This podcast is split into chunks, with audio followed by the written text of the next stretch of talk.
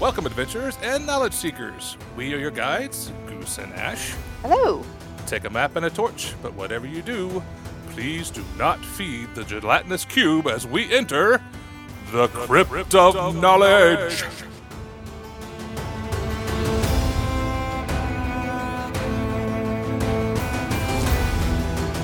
Welcome back, everybody, to another episode of the Crypt of Knowledge. I am your host, Goose, and I have with me again Blake. How you doing, buddy?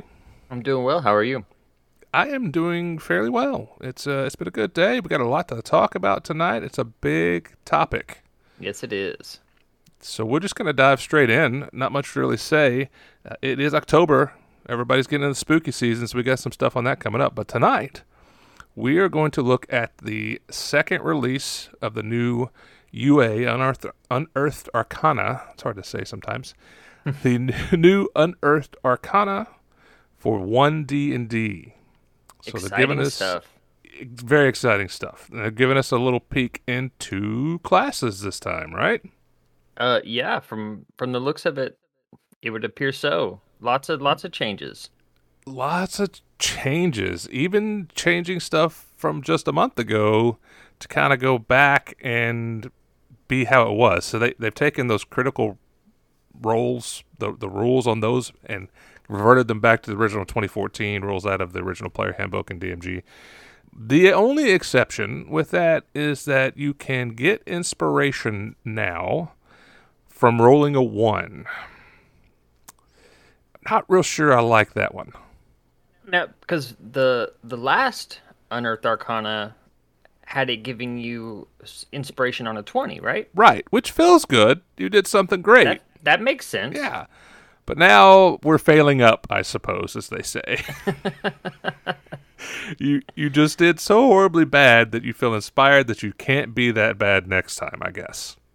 Next time, I'll get them for sure. Exactly. That's the mentality. So I'm not a fan of it. I mean, we saw how quickly it can change from just a month ago, so I don't know that I'm worried about it necessarily, but it's an interesting choice for them to try the complete one eighty and flip it the other way around. But, you know, I, I was behind the get inspiration from a twenty. I don't think I'm behind it this time around. Yeah, I can't say that this feels like a good change. I, you know, I think if the, you're going to give us inspiration for a, a, a crit, then twenty feels good, but a one... I'm not. I'm not sure. Yeah, I'm not a huge fan. Yeah, it it is weird. Again, that's why they play test it. I guess they'll see the feedback. They haven't received much feedback yet. Well, they've received a bunch. We'll put it that way. They haven't reviewed their feedback yet, as it just closed, and now they're going to take a look at it, and then they're supposed to let us know what kind of feedback they got, and then go back and readjust the first Unearthed Arcana and re-release it to see with all the new changes they've put in it. So that'll be interesting when it comes around. Yeah, it's going to be quite the process. It will, and you know we have a year and a half left on this, so I, no rush. Plenty of time to look through things. No, of course, of course. So another thing, as we're going through classes, they have mentioned also there will be a total of forty-eight subclasses eventually being made available. Now, as we go through them tonight, there's only one subclass for each class, and they've only done three classes to start, so it's a little bare. But when you take a look at the breadth of it now, between all the different books, there's one hundred sixteen different subclasses, which kind of shocked me. Yeah, I couldn't believe that. So I guess forty-eight's not terribly bad. No, I guess it's starting small, technically. Yeah, you know, growing kind of like they did with all the different books that they've added. But I would imagine, as these first three subclasses are, that all forty-eight are probably going to be reworks, or do you think they're going to throw in one or two new ones on us? I would say that we could probably expect a couple new ones, but for the most part, I would imagine they would just be reworks, just changing and fiddling with a couple things here and there, just based on looking what they've changed already just in this Unearthed Arcana. I would guess probably just reworking what's already there for the most part, but I would say we could probably still expect a couple surprises.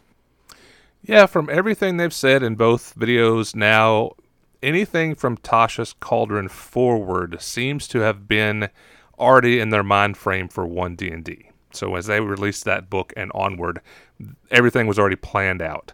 because they, they've said you can go back and use everything from Tasha's Cauldron in what they're doing now. So I, I guess that they're going to take some of those subclasses from those books that came out after that and probably not rework them right away. But I would hope that they would give us at least a few new ones to play with. It'd be nice. I would say they probably would. But stuff that came basic or standard with the two thousand fourteen release of the Player's Handbook, I would say that stuff is definitely due for a change of some kind. Yeah, and as we get into it here in a minute, you'll you'll hear us talk about how different they really are. They have made some major changes, and then we'll guesstimate how we think they're good or bad. Because it's, we'll give our, our viewpoint on it, our perspective. Yeah, there's some interesting choices they've made. I'm, I'm, I'm not sure I understand all of them, but again, it's supposed to be based on feedback they've received over the years, so we'll we'll take that to heart as we look through it. And I guess just based on the way that they've changed the, the critical rules, um, maybe they're just giving us a spectrum of things to decide upon. Like, let's try one end of the, you know, this, and try the other end and see how people feel about it. Yeah. Even if it wasn't something we asked for. Or... maybe. Maybe that's the truth. We throw some spaghetti at the wall and see what sticks, as they say. That sounds about right. I just from looking at this. Yeah, it's it's kind of all over the place, and we I had the lovely guest Trevor from uh, Roll for Intent last week on, and you know it kind of is fitting.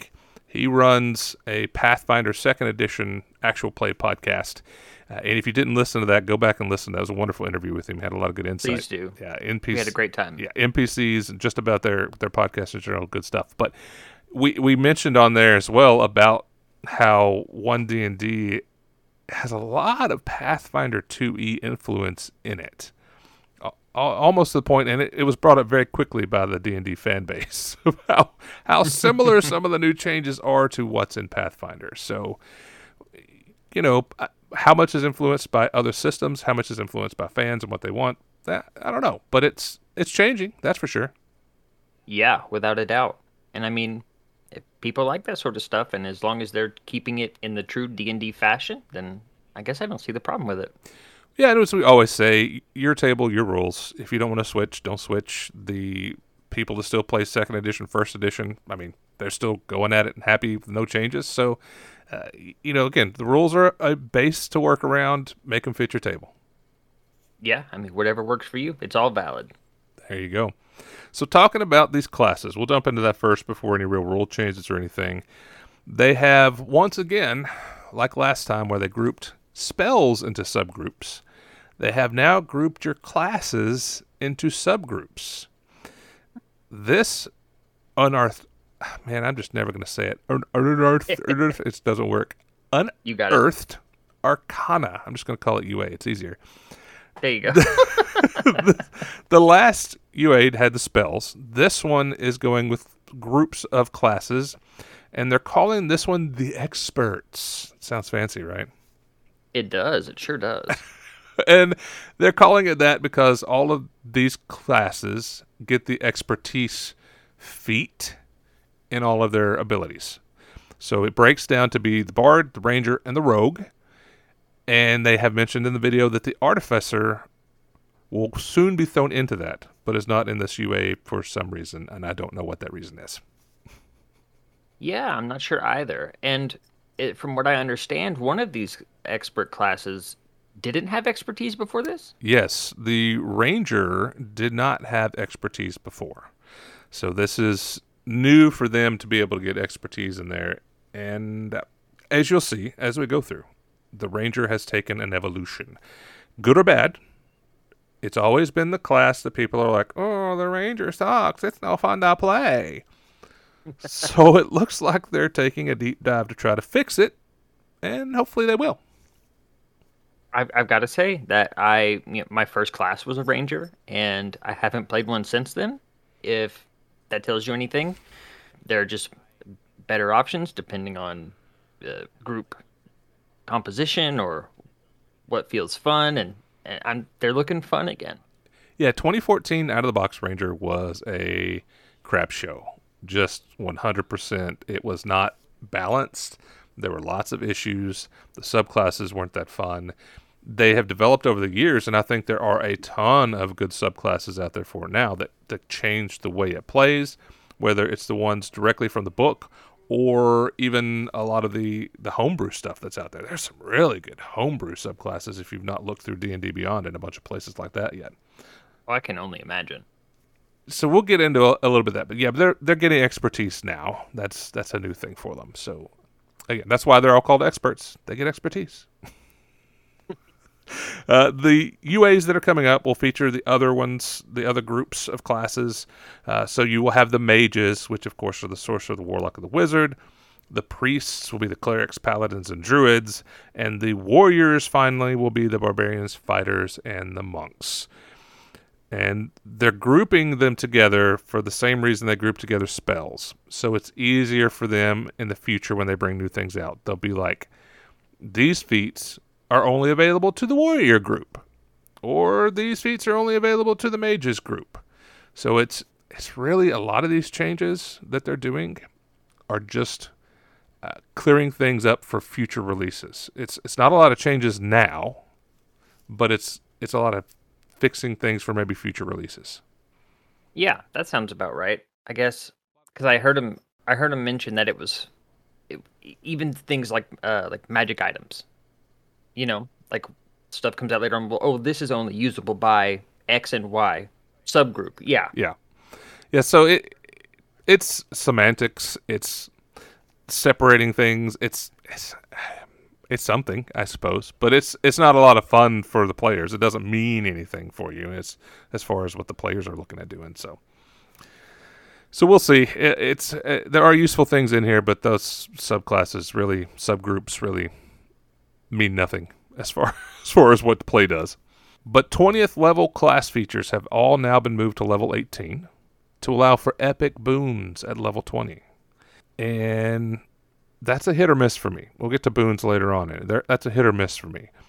But moving your level twenty class features to eighteen is is interesting. They have moved a lot of things around as far as what level you get it, and that'll be a major theme as we go through the different classes. They might still have a similar skill or the same skill, but it's probably moved to a different level when you obtain it now. Yeah, it seems like there's a lot of that. And I guess that goes back to that maybe most P Cs, most campaigns don't really make it that far. It's possible. Level-wise? Yeah, it's possible because a lot of the things did get moved up. A few got moved back, which was weird, especially for the rogue for me. Moving stuff back was different, but yeah, I, I think it may be some just rebalancing in their minds, what they're what they're trying to do, and give you a little bit more of a, a, a power jump in the earlier levels, like you said. That could be it. Yeah, I mean, that, that feels warranted to a certain degree. I agree. There's nothing wrong with making heroes feel more heroic, right? Amen. We love that power fantasy. Oh, absolutely. That's why we play. It's not real life. Exactly. We want the power. uh, there, they did mention one more thing in the video before we dive into the class. There is a new system for creating a home base for your characters that they mentioned that will be coming up later, U A testing as well. So that brings in a lot of cool features. I know there are supplements and non-canon books out there that allow you to build castles and have followers and all those other things, but they're going to put out an actual system that allows you to build a home base. So that could be interesting. We've toyed with this stuff in our homebrew campaigns, so it'll be interesting to see how closely their ideas match up with things that we did. Yeah, I agree, because I am a huge fan of our our base building campaign, so if they can come anywhere close to that, I think they'll have a winner on their hands. You know, it's a huge genre now in video games and everything else are those survival games, right? Where you have yes. to live on your own in whatever environment. I know Grounded just came out for the Xbox recently, so it's like Honey, I Shrunk the Kids. You're out there chopping down weeds to build a little hut to live in. And I mean, it's kind of, we enjoy those type of things. We want to live off the land, and we want to translate that to our R P as well. Yeah, we want to create things and live in those things that we create, really be surrounded by them. And I think that's interesting. I, I think it's got a place here. Yeah, most definitely. I mean, there are non-canon books out there that already do it. Uh, you know, you know, so have it officially done, it'll be interesting. And I wonder how much they have worked with those writers who did that, that kind of work. Matt Covel had a, a wonderful book, Strongholds and Followers or something like that. I believe I don't know the name off the top of my head, but it was a, a wonderfully done book. And so I wonder how much they've worked with him or other creators to, to get it right. No, I'll be excited to see. So let's jump in then. Let's talk about the good old Bard first. The, the man with the plan, the instrument in his hand. Our favorite songsword. Our favorite songsword, yes, absolutely. So they have, so they have done some, some interesting things with starting equipment, I guess. They have taken your choice away. And this comes down to what they've said all along is making the game simpler and making it easier to get started at your level one character. And I think that's fine to a certain degree. I don't think it's particularly difficult, but I'm starting a fresh campaign in two weeks with four people who have never played, including a, a D M who has never played. And boy, let me tell you. No, they're great. It's just, it, it's a lot for first-time players. It, it's a lot of options. You know, it's funny to see what people cling to when they're creating a character for the first time. You know, what really sticks out to them as the major decisions to be made. I think that's interesting. So maybe if we can simplify that a little bit, that's okay. I, I can see that. There there are a lot of options and a lot of choices. It helps tons when you use sites like D and D Beyond because it helps you automate and work your way through it. But if you're making one, because we, you know, we get spoiled by technology, and I went back recently with this Unearthed Arcana and tried to create characters using all of it without using D and D Beyond, and it takes a while. You you gotta. We're spoiled, aren't we? We're really spoiled. So yeah, digging through, I can see that. But for me, things like choosing between an entertainer's pack or a diplomat pack was not something that was a major option that was going to take you forever and, and give you anxiety to try to choose from. And in my mind, it wasn't, but I guess for some people it could be. Yeah, I could I could see that. You know, it's trying to figure out what, what is contained within each. It, even you know, even it would doing it through D and D Beyond. It's it gives you a couple options without you really knowing what is contained in those things. It's like, do I want a Dungeoneer's pack or a you know an Adventurer's pack? I'm not sure exactly what the two choices are, but.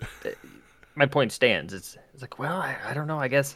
Unless you were, it's something like like with a rogue or or something along those lines that has something really specific as one of those options that you know is going to be stuff you use uh, regardless of where you're going or what you're doing, then, you know. But, but making it simpler.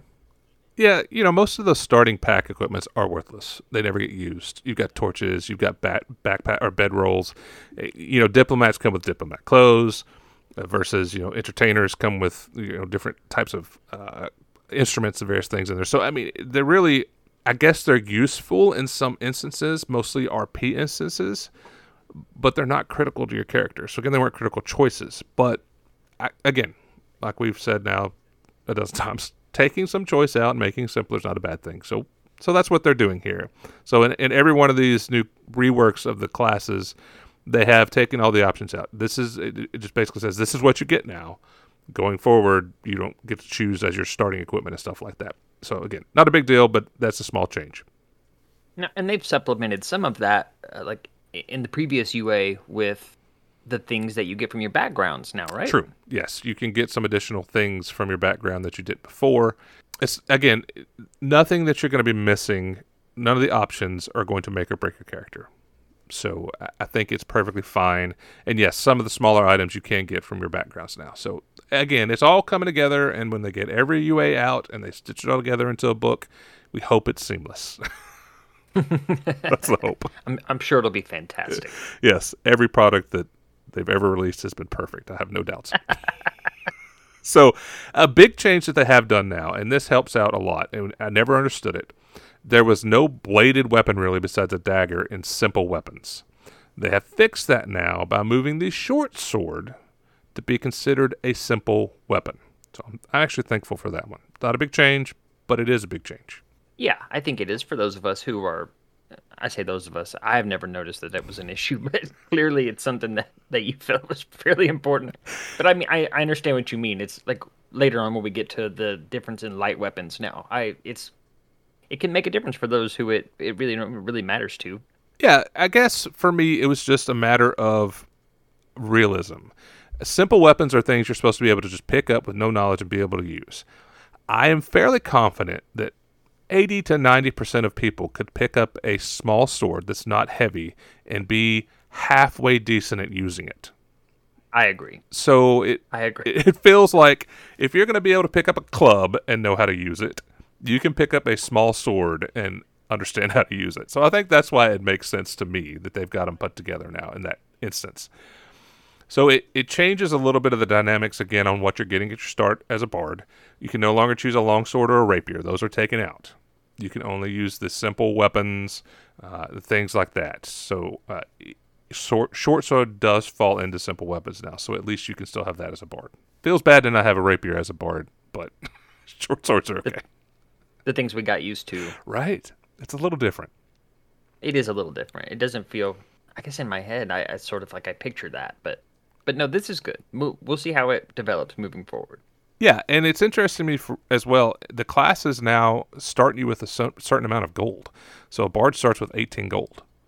When I thought a lot of the past, you know, it depended on your background and what you did as to how much gold you got. So that's an interesting little change that I saw in there as well. That is interesting because I know that you can sort of choose at, at what level... where in society your your character sort of fits, and what was the max you could get from that if you were like aristocratic or oh, I'm not sure what the last choice was. I don't was. remember. I know you could get thirty some odd gold or maybe a little more. It was still wasn't okay. a ton, I don't think. But yeah, and you can still in the last U A you could still pick a level of starting gold. So I suppose that gets added on to your gold that you get to be as a bard. Uh, maybe mm-hmm. that's your toss your coin to a Witcher fund. Uh, yeah, that's what I was going to say. Yeah, I mean, they're performers. I mean, they they better be making money or... Exactly. So what kind of bard are you? Exactly.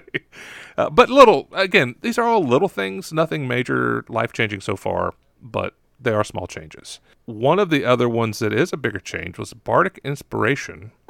Allows you to give inspiration like you did before, or you can use your Bardic Inspiration to heal someone within sixty feet as a reaction. So if... your character is there, and I'm close by, and I see you get hit, I can use my reaction to roll my one d six, or whatever my Bardic Inspiration has gone to at my level, and return that many hit points to you. Again, small change, I guess, but definitely, it definitely seems that a lot of the changes coming up for the bard are around getting them to be more efficient healers. That would seem to be the case, because obviously they're a a well-established support class. It's it's what a bard does. But moving them in the direction of being more consistent healers, I guess I don't I don't see a problem with that so much. I think that the way they've done it here with Bardic Inspiration really allows for their healing per round. That can sort of really pump it up. It can. And again, it's small, especially at lower levels, one d six. If it goes up, it gets one d twelve eventually. Um, it's a small amount, but it can be the difference between life and death in a battle. Absolutely. It may be a better use than giving someone a chance to re-roll something with the, the inspiration. So, yeah, I, I see the options there, and it's not one or the other. So they didn't strictly make you be a healer, but they are definitely leaning. They've always been jacks of all trades, but they are leaning them definitely into being a healing class. So it, interesting stuff there. Uh, this is the first time, too, with this class we see them using the new spell grouping list. So they, the bards are limited to arcane spells now. So that list that is made up uh, of all the arcane spell lists, it can only use divination, enchantment, illusion, or transmutation schools. I'm trying to think. They had almost every spell available, bards did before. So I think, really? yeah, I think this is going to limit them a little bit. I don't know for one hundred percent sure, but I am almost positive their spell list was a little bigger than that. But Could be could be a little different going forward. Well, in that same vein of things being different going forward, now you can replace prepared spells during long rests. Yeah, this seems to be something they're looking at doing. Every class now can choose what spells they have every day, which was a big difference in some of the classes before. You know, you, you, you got your spells and that's what you got. But now, yeah, mm-hmm. it, it looks like this. The Ranger, I think, is the same way now. So you can choose what spells you use every day. And that can make a big difference. You know, you can yeah. prepare yourself for what you think you're going to fight for that day. That's a that's a welcome addition as far as I'm concerned. And I play a druid, so I don't know that struggle. No, that's true. However... But but for, for classes that didn't already have that, it, I, I always think it's funny when the wizard, he's like, nope, this is what I've got, man. I'm like, ooh, I don't know. It couldn't be me, you know. But this is this is great, for especially for classes that, I guess bards did, like you said, they came with a lot of spells. I haven't played a bard. Mm-hmm. But rangers, they don't have a ton of options necessarily. Mm-mm. So now to give them that ability to just, you know, going into the day, they can pick and choose what they've got. I think that's great. Mm-hmm. And I think, like, I haven't played many rangers, and, and oddly enough, we've had rangers in a lot of our campaigns, but I haven't played rangers, and I think rangers before could actually choose every day what they were doing anyway. I think they had the ability to. I could be wrong there. It could have been like the bard, where every level they were allowed to swap out spells when they gained a level. Ah, I'm not one hundred percent okay. Sure. Yeah, rangers, we neglect them. Yeah, second edition was my last brush with one. Yeah, but that is a neat new feature, so I, I would expect a lot of builds being built around that. But going into all their other features, a lot of the stuff just gets kind of moved around. Expertise was moved to second level instead of third. Jack of all trades was moved to second instead, or moved from second to fifth level. So you got to wait a little while before you can get to use Jack of all trades. And bards have become better healers now, with their Song of Rest being changed to Songs of Restoration at second level. So it gives you uh, various songs at the different levels that are always re- prepared and do not count against the number that you have prepared each day. So second level, you get Healing Word. Fourth level is Lesser Restoration. Sixth level is Mass Healing Word. Eighth is Freedom of Movement, and tenth is Greater Restoration. So again, dumping a lot of that healing ability onto these guys. I think that's a good thing. You know, we've had a couple times where my druid doesn't heal. Very, very rarely. In True. Super dire situations do I heal. Ari was a cleric that didn't really heal so much. So let's say you've got a class that's comprised of mostly non-healing characters, but you've got a bard. Now they fill that slot almost innately without really having to base their character around it. Yeah, they're not going to lose their other abilities because they want to heal, because these are always prepared and they don't count against their spells that are prepared lists. So again, yeah, it, it gives you a class. I mean, we'll see what happens with the clerics and paladins when they come out. But this gives you a class, like you said, with that innate ability to heal, but still have the firepower to cast whatever spells they need to do damage. Because we, we all know, especially based from our campaigns, that all, offense is the best defense. Absolutely. Unequivocally. Yeah, you know, if you kill them all before they get a chance to, to hurt you, you don't need a high A C. No, I just need the, the largest diameter A O E spell I've got, and we're good. There you go. So at, at fourth level is where you get your first ability score increases normally. So this has changed now to what they call an ability score improvement feat. Very interesting concept. I like this. Yeah, so all it is is you get the same choices you had before. You get to choose a feat based on your current level, which we're going to go over a lot of fourth level feats toward the end of this. Or you can, again, do your ability score increases. You get two points. You can put them both in the same, or one in two different ones. So nothing really changes there as far as what it is other than the name. And then kind of a little bit of when you get them. So you get these now at fourth, eighth, twelfth, sixteenth, and nineteenth level. So you get all those opportunities. Uh, again, I think... Maybe nineteenth is the weird one they're throwing in there now, where you get that, that extra ability to increase your scores. Yeah, I guess maybe I'm skipping ahead, but it's a thing now because where they moved the Epic Boons to twentieth and moved your twentieth, your twentieth level upgrade is now eighteen. Mm-hmm.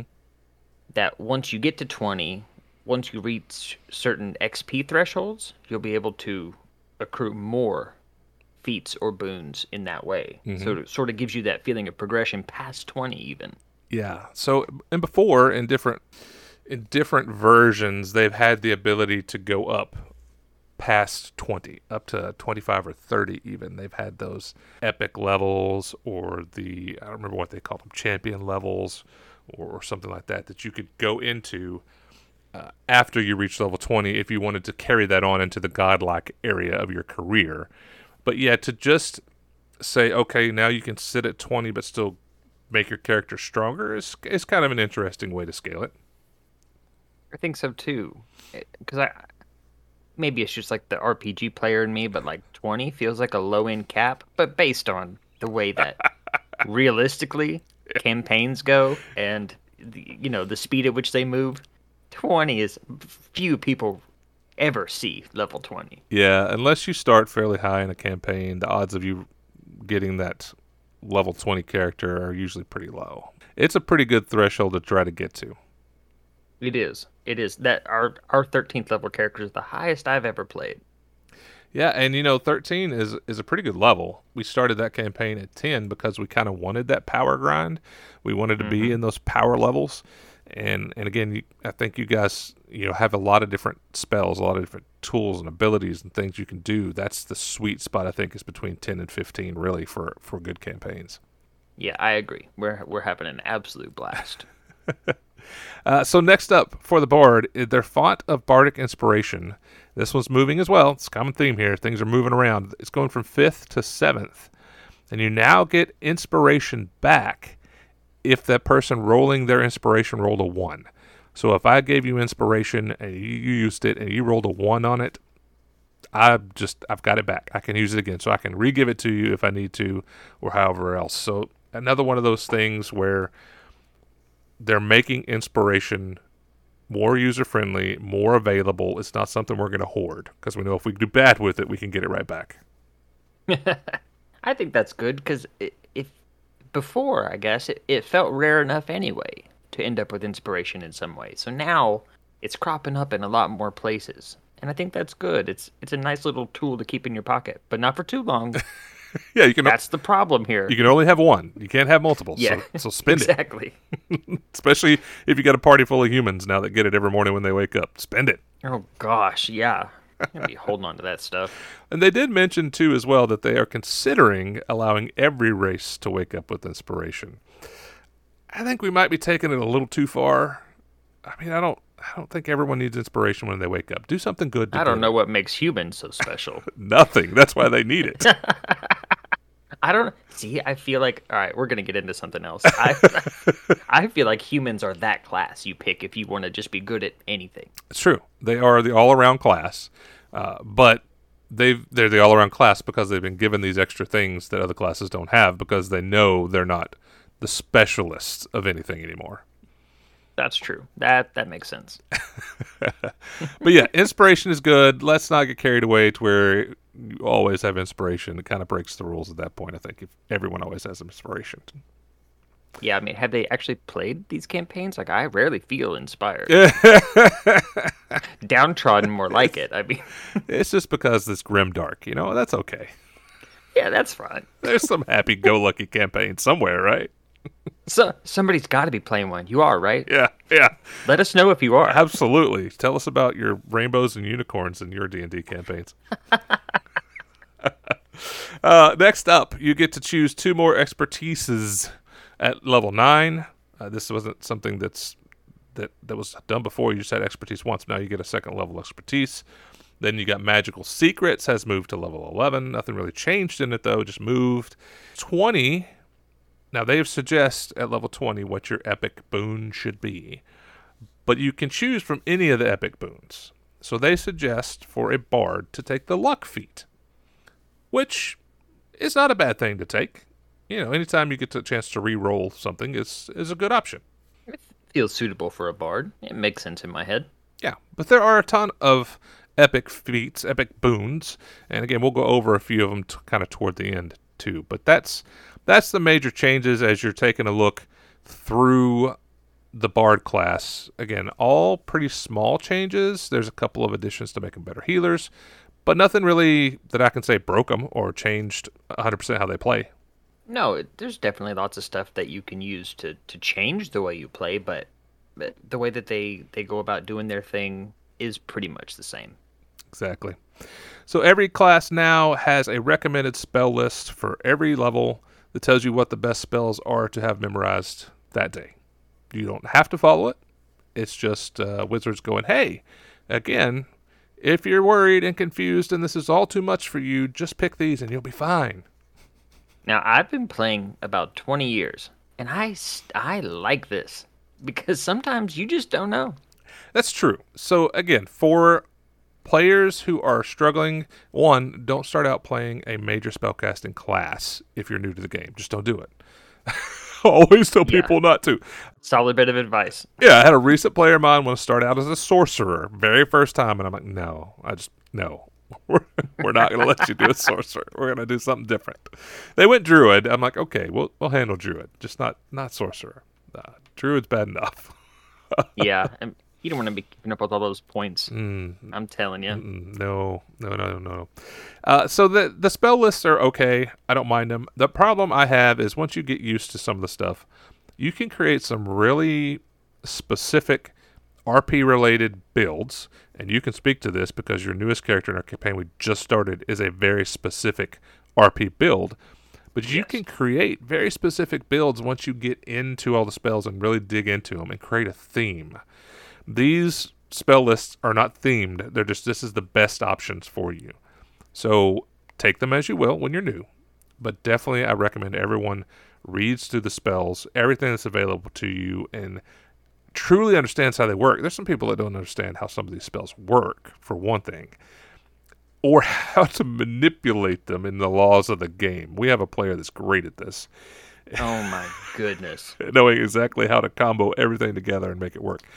And he will. He will. Every time. Absolutely, to my chagrin. Uh, but yes, so I, I recommend use them as you will, but look into making them work for your character and how they play. Definitely. It can be daunting. It, I, I know that when I started and and even when I picked the game up much later on in life, it, it's it's a lot to try and to look through that spell list, all those spells, and, and just, do I need to memorize all these? No, you don't need to memorize them, but I would become familiar. Yeah. Because that's going to that's gonna help you a lot moving forward.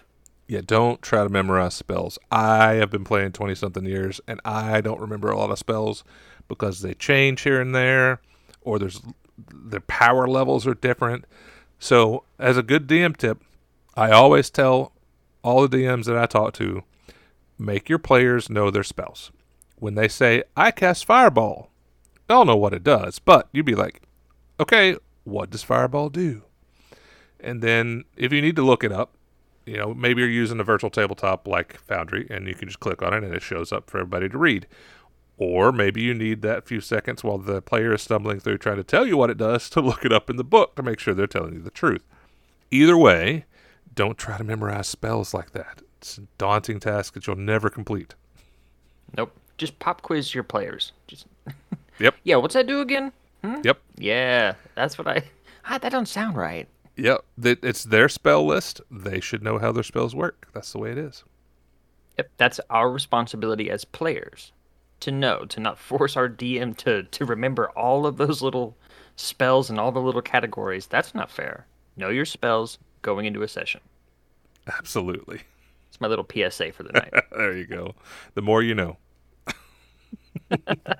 uh, so the subclass that they have chosen to go with for the Bard is the basic simple one. It's the very first one that's listed in the twenty fourteen guides. It's the College of Lore. So they have made a few changes in here that I think are are interesting. And I think in all the subclasses, these are where more of the major changes come in than the basic overall structure of the character. So cutting words can't be used to lessen damage anymore. Just ability checks and attack rolls. Used to could be if you had somebody roll damage on you, you could roll your inspiration die and subtract that damage. But not anymore. It's just an ability check, you can make them subtract it from the ability check or from their attack rolls. So still useful. You know, I could make you subtract a one d six from your attack roll against somebody. So that's okay. But it's just interesting that they took the damage part out. Yeah, I think that is interesting. Now it's it's more of just a, I hope I can negate that damage completely.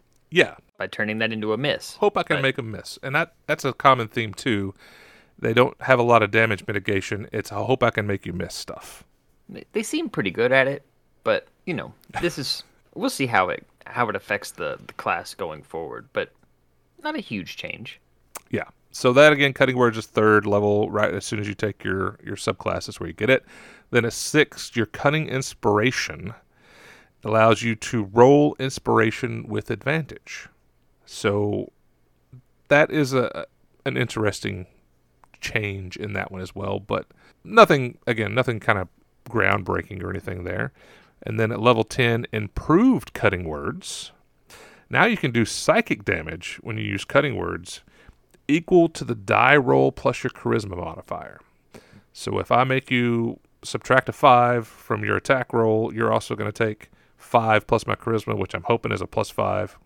So you, you might take ten points of psychic damage back at you. So that's an interesting little uh, reflex reaction move that you can do with the Bard now. I'm just a huge fan of spells and things that are just you talking trash. Yes. And dealing psychic damage. I'm just a huge fan of that concept. Yes, psychic damage is one of those off-the-wall ones that some D Ms don't like using, but with a bard, I mean, that's what they do. Whether they're singing it in a song or they're just flat out talking smack to you, cutting words is always fun. Your mother was a hamster. Yeah, exactly. Ooh, ooh. That hurt, man. Uh, so overall, some small changes in the bard. It makes them more utility-wise. I don't think it hurts them at all. So I'm okay with all the bard changes. I, I don't feel like anything in there was was going to break how we played as bards. No, I think it'll make them more interesting and more well-rounded going forward. Yeah, agreed. So let's move on. Let's do Rangers. That'll be fun, right? Oh, I love Rangers. So again, small changes in the starting stuff. Uh, you start with studded leather instead of scale mail or leather as an option, so they kind of stuck you in the middle of those two. Then you get studded leather. Again, explorer's pack and scimitar instead of having options. Uh, so interesting choices there. You know, you still get your bow and all the other stuff that comes with it, but those were the, the option things that they just cut down and said, this is what you get. So now for them, since they're an expert, at the first level now you get two skills that you can put expertise into, and then again at ninth level, just like with the bard, you get expertise again, and you can choose two more skills. So they can have four skills overall that have expertise in them, which is pretty good.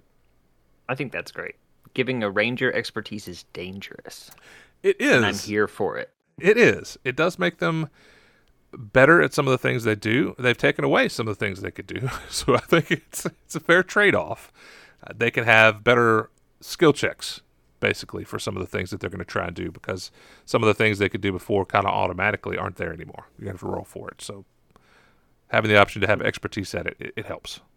No, that's true. I, it, it's it's a thing. We joke about it, how like Rangers suck.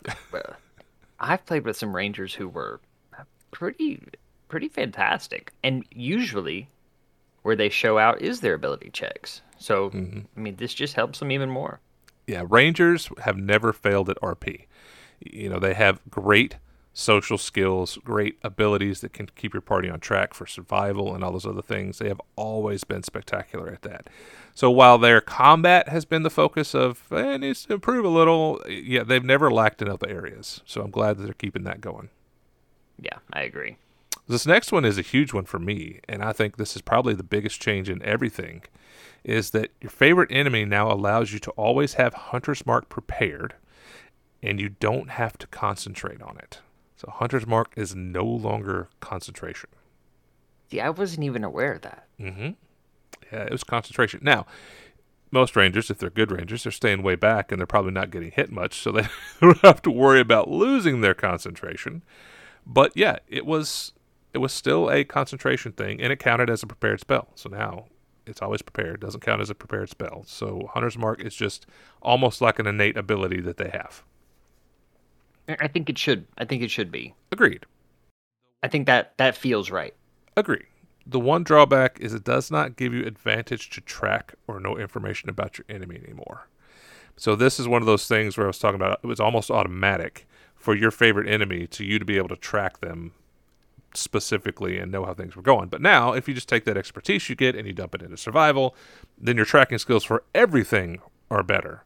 So I think it's a fair trade-off there that, with what they're doing. Yeah, I would say so. Yeah, so uh, Rangers cannot use evocation spells, but now they can start casting at level one instead of level two. So their their spells, what little ones they do have and use, uh, can start a little bit earlier. And I don't remember. Again, these spell lists are so large. And what what Rangers could have cast, if they could have evocation before or not. I don't think they did. So I don't think it's going to be a huge difference. Yeah, I can't say right off the top of my head. But I do know that they're that they're gaining some things by this that are giving them a little bit more utility right out the gate. Yeah, yeah, absolutely. Being able to have some level one spells uh, at level one is definitely going to be good, and they're cantrips that they'll have. So you don't have to maybe pick an elf and hope that some of their innate spellcasting abilities hold you over to level two anymore. You can just have those right off the bat. So I think it's a good move there as well. Their fighting style moves to second level and can no longer learn dueling anymore. But it does say in there that they can use, they can gain fighting style feats later on. So it, it I think it says, if you look through the feats, that all the different fighting styles are for warrior classes only. But it specifically says in there that they're allowed to choose from that as well. So again, the whole point of classing all these groups together was to make it easier so you didn't have to do this, and then straight off in the first Unearthed Arcana, they're going back and they're doing it. They're making you say, yeah, this is for warriors only, but here's an exception. So I don't get it. I think that one specifically for the Ranger, uh, and, and I, I assume it'll be for the others, but we'll see going forward. The When you choose a fighting style, it always felt like that was a a, a cla- or I'm sorry, a character defining moment. Sure. Taking that, like, well, this is what I'm going to be from now on. Mm-hmm. But now you can pick up the others later on. You can continue to collect those, mm-hmm. and and and and be a, a well-rounded master of all these fighting styles. And I, I'm a huge fan of that. Yeah, fighters could do that before, and that kind of made them unique. You know, they could choose and swap between a defensive and an offensive style and various things like that as they grew their character and they developed.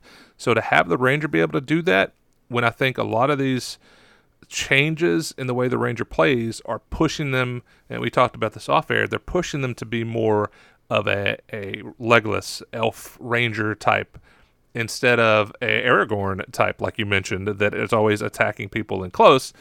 They're switching the style of play, but they're also going to give you this option. Okay, if you really want to, if you want to go back in and be a, a dual wielder, you can still do that.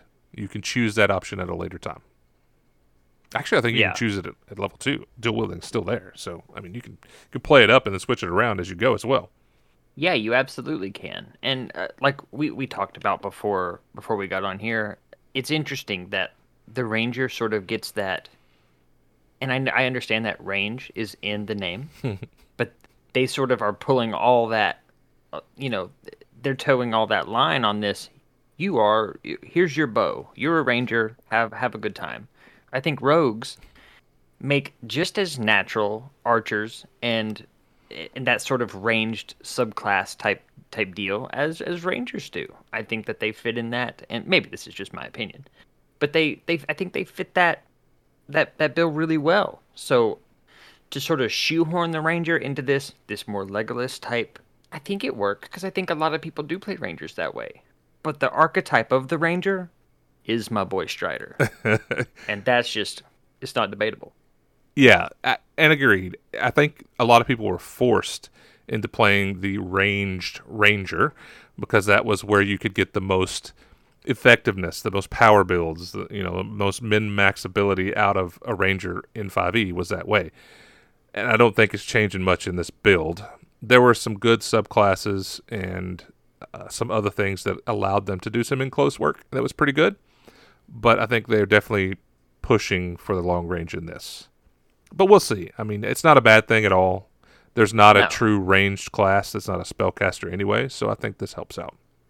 I think I like my Rangers with a two-handed sword, so I digress. There you go. uh, they have taken primeval awareness away. It's an odd choice. It wasn't. A, I mean, I take this back. Our Ranger used it pretty often, like all the time. Yeah, pretty often. She burned spell slots for this because you had to use a spell slot. So, how much was it used by the general populace? I don't know. Because you were, you know, just looking for your your bad guys hanging out around there, all your primal different different beings to see if they were near you. And it wasn't very specific even as to what, even if you knew they were near you, you couldn't really tell where they were or track them specifically. So it was, it was an interesting ability, but it's gone now. So I'm not going to say it's, it changes the character, but they're gone.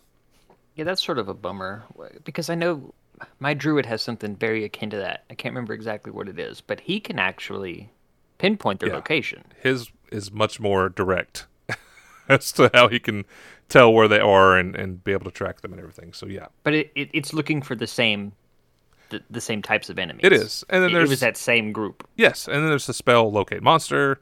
So I mean, there there are other ways to do the exact same thing it was doing. It takes a spell slot anyway, so maybe it's in their spell list that you can do something like that, locate monster, various other things. So you can be more specific as you're trying to do it as well.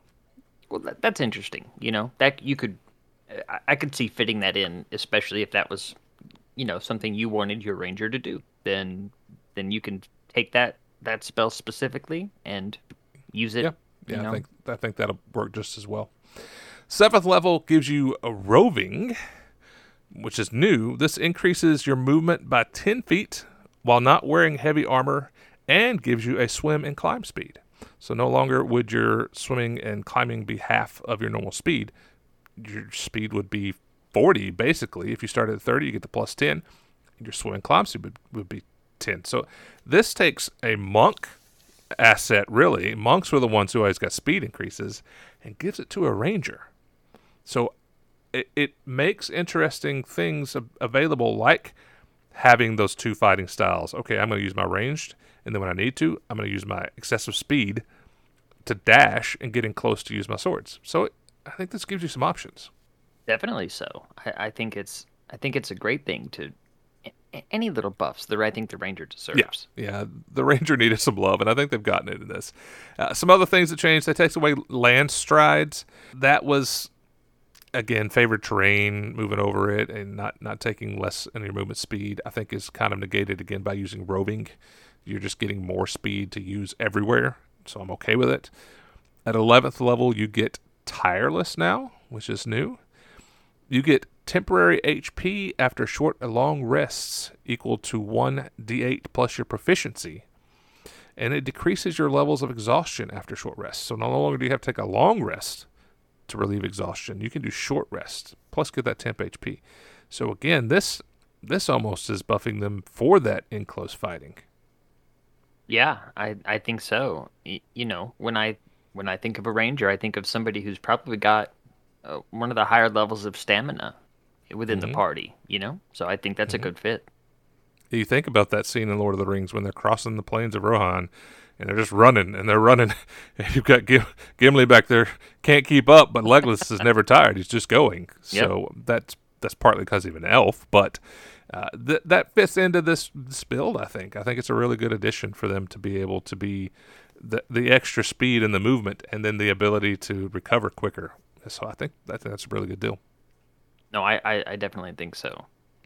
He was trying to keep up with my boy Aragorn. We know. Anybody who's trying. seen that knows he was working on it. Fair enough. My boy Fair grew enough. up an elf. uh, so a couple of things they've taken away that were interesting choices, and, and this does kind of change the way they played. There is no longer a, a hide in plain sight or vanish. So those two features have gone. But at thirteen, you get Nature's Veil, which lets you expend a spell slot as a bonus action and become invisible until your next turn. So it's like true invisibility, which was sort of like Vanish, uh, but the hide in plain sight, where you can take ten minutes and just have the advantage on stealth, was used very often by the rangers that I know. Yeah, I think that that's a, you know, a really useful ability. But this Nature's Veil, you know, don't get much stronger than just straight up invisibility. That's true. It takes a spell slot, so you have to weigh that. But yes, you can completely become invisible.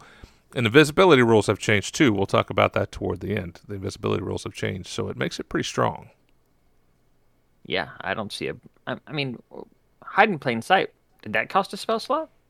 It did not. Ah, well, then, I mean, a little bit, you know, a little bit more taxing on your resources, but...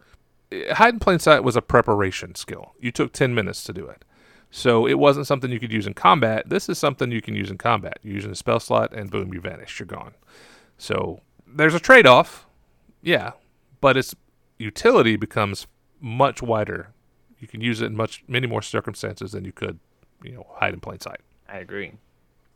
So feral senses stays, but it moves uh, from eighteen to fifteen, so you get it sooner. But now it only gives blind sight for thirty feet. It used to allow you to see invisible creatures, and this is a common theme between the couple of classes here that had the ability to see invisible creatures with blindsight. It's gone.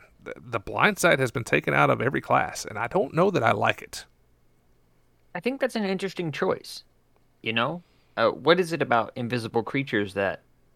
I mean, I guess they're invisible, you know, but I mean, they they were able to see them for a reason. Yeah, it, you know, there were multiple classes that had the ability later on, as they got more powerful, to be able to see invisible creatures. Now, there are not a ton of invisible, true invisible creatures that are out there. I guess you can run up against your wizards and things who can turn invisible, and you could see those.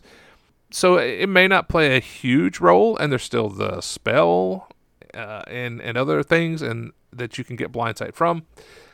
So there are ways around it. I just find it interesting that they have they have taken the ranger and made them a little less uh, R P support and putting them more into the combat role, which, again, not necessarily a bad thing. It just, it's different. It feels different. It's definitely an interesting choice. You can tell that that's one hundred percent the way that this is moving. It's making them more compatible with staying in combat more often and for longer and being able to do more in those situations. But like you said, it, it pulls from their, a little bit from their R P ability. And that's just player to player. But, but overall, the tools you're given to work with are waning? A little. A little. It'd be, it'd be interesting to see how players use these new abilities and the way they, they line up as you go through. So uh, most everything they've taken away, they've tried to replace with something, but some of these just, it's replaced with things out of your character's control. It doesn't, it's not an inability or something that you just have with you. You have to find that or have a spell to do it. So it's different, but again, it this is a playtest. That's what it's there for. We'll try it out and see how it works. You don't like it? Give them your feedback. Let them there know. Absolutely. So the last one really that moves is Foe Slayer. Of course, we've talked about everything. The level twenty is moved, so it moves to eighteen. Uh, it only allows Hunter's Mark to do one d ten instead of adding your Wisdom modifier to damage. So eh, it's going to come out one way or the other, basically the same. It's probably close to the same math, because if you had a one d six or whatever your Hunter's Mark was, and then you're adding your Wisdom modifier, which might be a four, so you're you're coming out in the wash almost the same.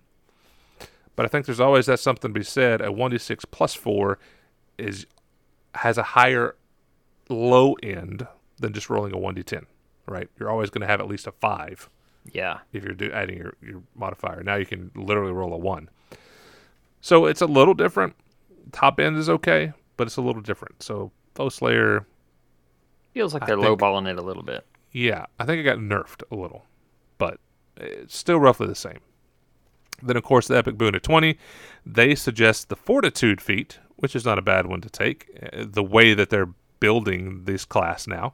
And again, it will give you that endurance and that that ability to continue going longer, lasting longer. So I think that's not a bad feat around their basic build. No, I, I, I think it's a good fit. All right, well, let's talk about a subclass, and their choice was the Hunter subclass. Again, it's the first one that's in the original Player's Handbook. Uh, so when you take a look at it at level three, Hunter's Prey changed. It used to have three options. It used to have Colossal Slayer, Giant Killer, and Hordebreaker. So they were all three that would do different things. The only option now is Colossal Slayer. That's the option. You can't choose the other two, so you get those effects for just the one, and, and that's all you get. You you don't have a choice to change anything else. So uh, again, interesting that they're they're taking the choices out of the player's hand, whether to balance it or whether to make it less daunting when you're choosing things. I don't know what it is, but I, I'm not a big fan of that one. Where it said, what did Colossal Slayer do? Colossal Slayer is your tenacity can wear down the most potent foes. When you hit a creature with a weapon attack, the creature takes an extra one d eight damage if it's below its maximum hit points. You can deal this extra damage only once per turn. So that gave you the ability to to do a little extra damage. Before, you could choose Giant Killer, which with a large or larger creature within five feet of you hits or misses you with an attack, you can use your reaction to attack the creature immediately. Or Horde Breaker, once on each of your turns, when you make a weapon attack, you can make another attack with the same weapon against a different creature that's within five feet of you and within range of your weapon. So you just had the ability to to come at creatures differently. You know, but now it is just hyper focused on you're just doing the extra damage, the one d eight extra damage. Okay, so see, I I think that that is sort of a nerf too. I, I, it is. I'm sort of not a huge fan of that because the other two choices, I would say unequivocally, are better. Mm-hmm. Situational, mm-hmm. sure, but I'd much rather have have a free, you know, a free second attack or, or attacking on two different targets. I would I would much rather have that than just a little bit of extra damage, which you could wind up rolling a one on. Yeah, and and again, this goes to what type of character you wanted to play before. You talked about wanting to play a two-handed sword ranger. You're going to want the Horde Breaker. You're going to want to be in there and be able to attack multiple people at the same time. Absolutely. But they've taken that choice away, so sorry. Oof. Boo. Boo. And again, the subclasses I feel are where they made the, the biggest changes and where every one of them got nerfed. Every one of them got nerfed somehow in these, and I, I'm not sure why. Because let's let's talk about our boy the Ranger. He was not overpowered. There was nothing about him that was overpowered. So nope. Don't get it. But that's what it was. Maybe they'll spread some of these things out into the other subclasses. I mean, because we haven't maybe. seen them yet. Maybe maybe that's where Giant Killer or Horde Breaker will end up. Maybe there could be a whole subclass around those, and that will be interesting if it, if that's the choice. And I hope they make it. I hope they make it an entire class around that two-handed if you're going to. You know, if you're going to put Horde Breaker in there, make an entire class that makes two-handed worth it. Definitely. Call it Strider. There you go. uh, at level six, defensive tactics is now gone, and it's replaced by Hunter's Lore, which lets you know the creatures marked by your Hunter's Mark, their weaknesses, so you can find all that. So that kind of almost replaces a little bit of the... the things you got with Hunter's Mark earlier about being able to track and all that kind of stuff. It helps you know their weaknesses. But defense tactics, you got to choose an option of uh, between escape the horde, so opportunity attacks against you are made with disadvantage, multi-attack defense, when a creature hits you with an attack, you gain a plus four A C against that same subsequent attacks from that creature to the end of the round, or still will. You had advantage on saving throws against being frightened. Yikes. Those were all good things. All, all really good. Oof. So we talk about nerfs. Here we go. This is where they this is where they hit our boy right in the gut. Yeah, they did. Man. Didn't leave him much play much room to stand. Lord have mercy. No. No. So they they're going to have to really rely on, again, it feels to me in this build overall. Every now and then you you see something sneak in, they're like, "Oh yeah, I can use my swords here." A lot of this stuff, they took all that defense away. So now I don't want to be close to anybody. No, not if I'm playing the Hunter. Yeah, no. So, you know, again, hit or miss. We'll see how they play out. But it's an interesting choice to get rid of all the defensive tactics. Uh, it could be very useful, though, to know your weaknesses. So yeah, I could see that definitely having a, having a, a place, you know, it, R P yeah. even, you know. Like yeah. that's a... Because you, you wind up knowing a lot about... You know, it's weaknesses, yeah, but it's you know everything about that creature. Yeah, absolutely. And there's a spell that does the same thing. So, uh, you know, it saves a spell, spell slot if you've got a ranger in the group, and they can just tell you what the weaknesses are. It makes sense, because the hunter should know. They've been around. They hunt things. They should know weaknesses. It's what they do. Yeah, absolutely. So, it makes sense. Just missed the defense. Yeah, I mean, that's that's a hard hit for my boy. Yeah. Uh, at level ten, multi-attack allows you to always know the Conjure Barrage spell and cast it at lower levels instead of knowing Volley and Whirlwind attack. So uh, Conjure Barrage is third level. It allows you to cast at a lower level, does a little less damage. But basically, it's a large cone of effect that you shoot an arrow up in the air, and a whole bunch of them come down and they hit all these people in that cone. It's okay. It's almost like Volley was before. Volley, I think, was a ten-foot area that you could see. And everyone in there, as long as you had enough arrows, you rolled an attack to see if you could hit them. So that's okay. Again, they took away Whirlwind Attack, which was your ability to stand in a circle and spin and hit everything around you. So again, it takes away that I want to play a sword-swinging ranger. I don't like it. I'm I'm hoping, I, man, I'm hoping that they add that one of these other subclasses that comes down the line is a more melee-focused.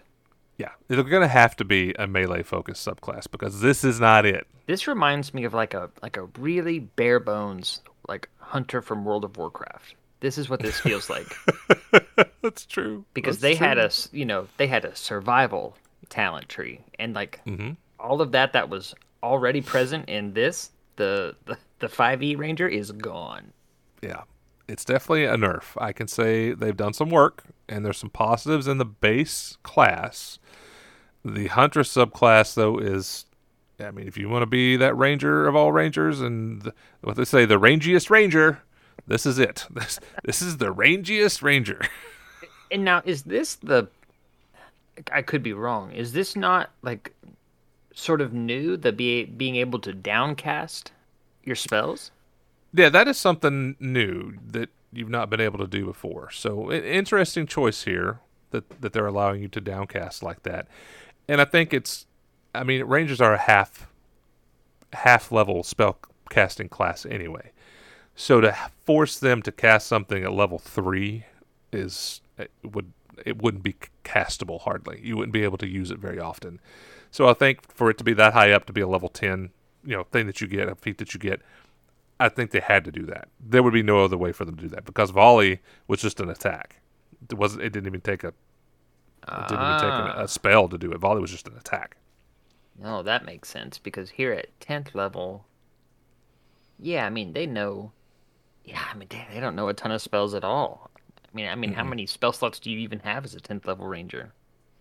I mean, you've got a few. Uh, you know, if you take a look back, let's scroll up real quick. At tenth level, you know, three cantrips, four first levels, three second levels, and two thirds. But again, if you were to make it a third level spell in and of itself, and that was only it, it's just not as it's not as useful. It's not a utility spell at that point. It's a very specific spell. Lower casting, it may do less damage, but it still gives you that AoE effect that they need. Yeah, otherwise it's like you're blowing one of your big spells for the day. Mm-hmm. Yeah, absolutely. So I, I think that's a good good choice that they did that. Then at level fourteen, Superior Hunter's Defense now allows you to half an attack against you and reflect the other half to a creature within five feet of you. So that was that was always kind of part of what they could do. They could they could half the damage coming into them because before, Superior Hunter's Defense gave you evasion, uncanny dodge, and then stand against the tide, which was an interesting one where when a hostile creature missed you with a melee attack, you could use your reaction to repeat the same attack against another creature. So you could, if they swung at you and they missed, another bad guy standing within five feet, you could say, oh, you got to swing at that guy, blah, blah, blah, blah, blah. It's an interesting, weird kind of thing anyway. But I guess it could be useful if you're in a small group. Again, if you're a sword fighter, it was useful. What a bummer, man. But a bummer, yeah. So this one is interesting, though. Again, it allows you to take half damage on an attack, so that's okay. And then reflect the other half back to whoever's around you. You can't send it back to the same guy who attacked you, though. So it's another situation where you're going to have to be kind of surrounded to be able to reflect that damage. But, but that's interesting. In a subclass where they've really highlighted range, here, yep. here at level fourteen, mind you, here's yep. something that just if you happen to find yourself in the heat of battle. Yeah, exactly. Here's here's something you can do to help you get out of it, and then use your forty foot of speed and run. Yeah, get out.